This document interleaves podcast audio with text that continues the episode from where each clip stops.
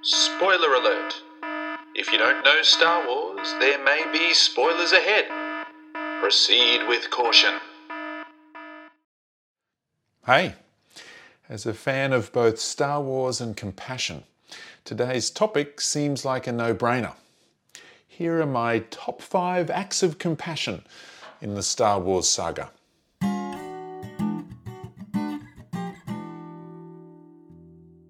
Number five.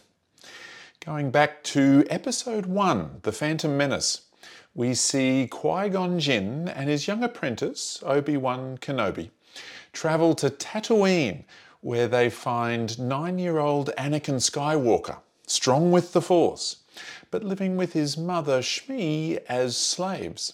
Qui-Gon goes on to negotiate freedom for Anakin, but this is not the act of compassion. In fact, this decision from Qui-Gon was actually quite selfish. He saw Anakin as the chosen one and was convinced that he would bring balance to the Force. Okay, so that might sound important, but in that same moment, he decided not to negotiate freedom for Anakin's mother. So he took the boy and left the boy's mother in chains. I'd actually argue that this thoughtless, rather cold decision was the beginning of Anakin's turn to the dark side. No, the great act of compassion here was that of Shmi, who, for the sake of Anakin and for the sake of alleviating his suffering, as well as preventing future suffering, she let him go with the Jedi, and at great cost and sacrifice to herself. That is compassion. A powerful motive to be kind, caring and helpful to others, sometimes at great cost to oneself. Number four. Jumping forward to Episode four, A New Hope, and Luke has teamed up with Obi-Wan Kenobi, Han Solo and Chewbacca to save the princess. But this princess was actually badass Leia, who greets them with, "Aren't you a little short for a stormtrooper?" And then she basically goes on to do as much of the saving as anyone. But the act of compassion is when Luke, Leia and the team see across the way Obi-Wan being confronted by Darth Vader. I can still remember the sheer terror I felt seeing this big baddie when I first watched the movie in the nineteen seventies. As you know, I hope, the confrontation ends when Obi-Wan raises his lightsaber and Vader strikes, Obi-Wan's robes and lightsaber falling empty to the ground. Luke cries out. A firefight breaks out between the heroes and a squad of stormtroopers. And eventually the voice of Obi-Wan convinces Luke to run, and the Millennium Falcon takes flight. But once they're safe in space, Luke is devastated by the loss of his new mentor. He sits stunned and distraught, and this is where the act of compassion truly occurs. Leia brings him a blanket, wraps it around Luke's shoulders, and comforts him about his loss. Now, to put this into perspective, Leia had just been through a terrible ordeal herself. She'd been captured and held captive by the Empire, probably tortured, and forced to watch the destruction of her home planet, Alderaan, and all those she loved. And yet there she was, comforting Luke. Leia is strong, courageous, and deeply compassionate. At her core, she helps those who are suffering. This is also what makes her such a great and inspiring leader of the Rebel Alliance. Number three. This might be an unexpected one, but it struck me as a powerful display of compassion. In Season three, Episode twenty of the animated series Star Wars Rebels, Obi-Wan Kenobi faces off with one of his great nemeses, Darth Maul, on the planet Tatooine. This is after the fall of the Republic, during the time of the Empire. Almost all Jedi have been killed during the Great Purge of Order sixty-six, and Obi-Wan has escaped to Tatooine to watch over the growing Luke.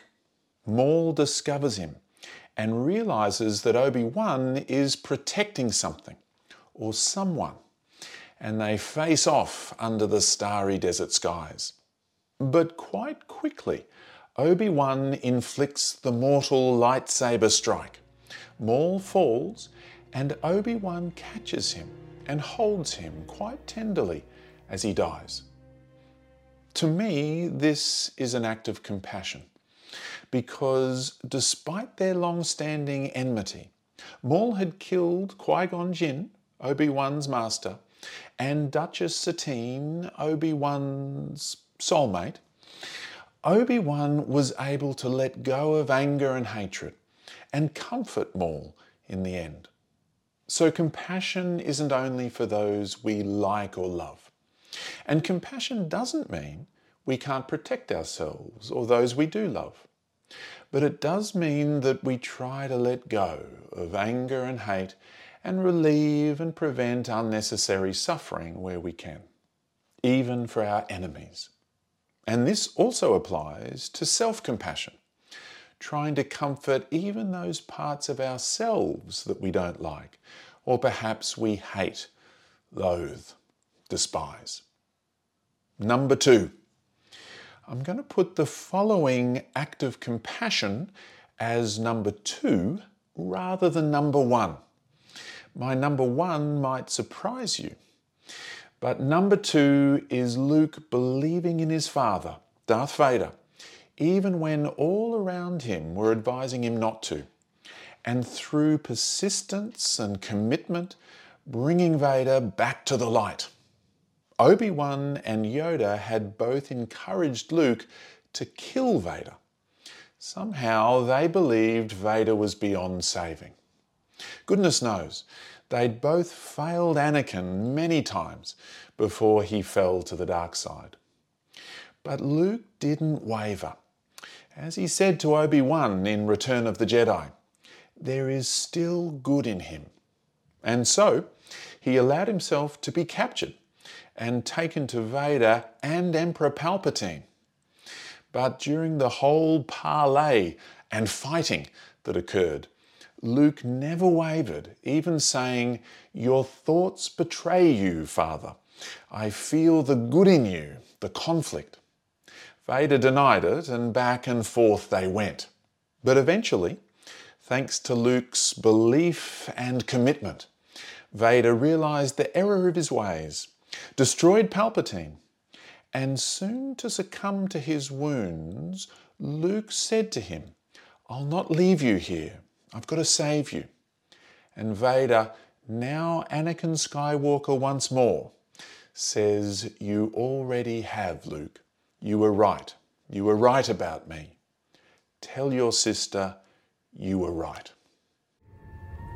"No, you're coming with me. I'll not leave you here. I've got to save you." "You already have." To be honest, this was compassion flowing in two directions.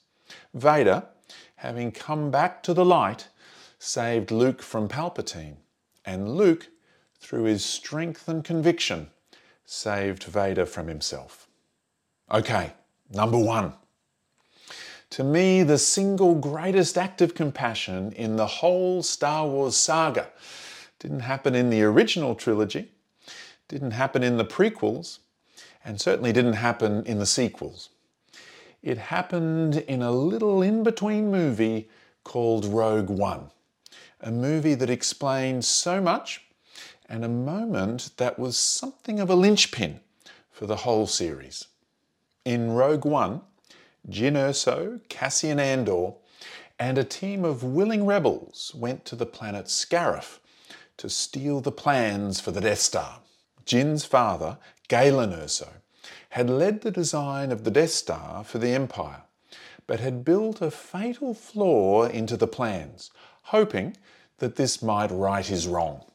The small band of rebels knew what they were up against, knew how unlikely it was they would ever return safely home.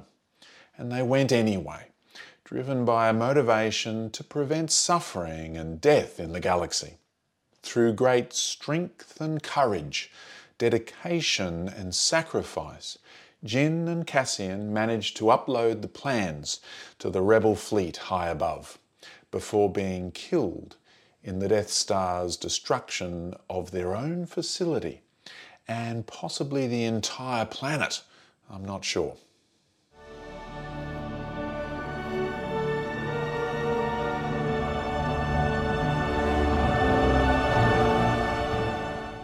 All the events that followed in Star Wars episodes four through six were only made possible by their efforts.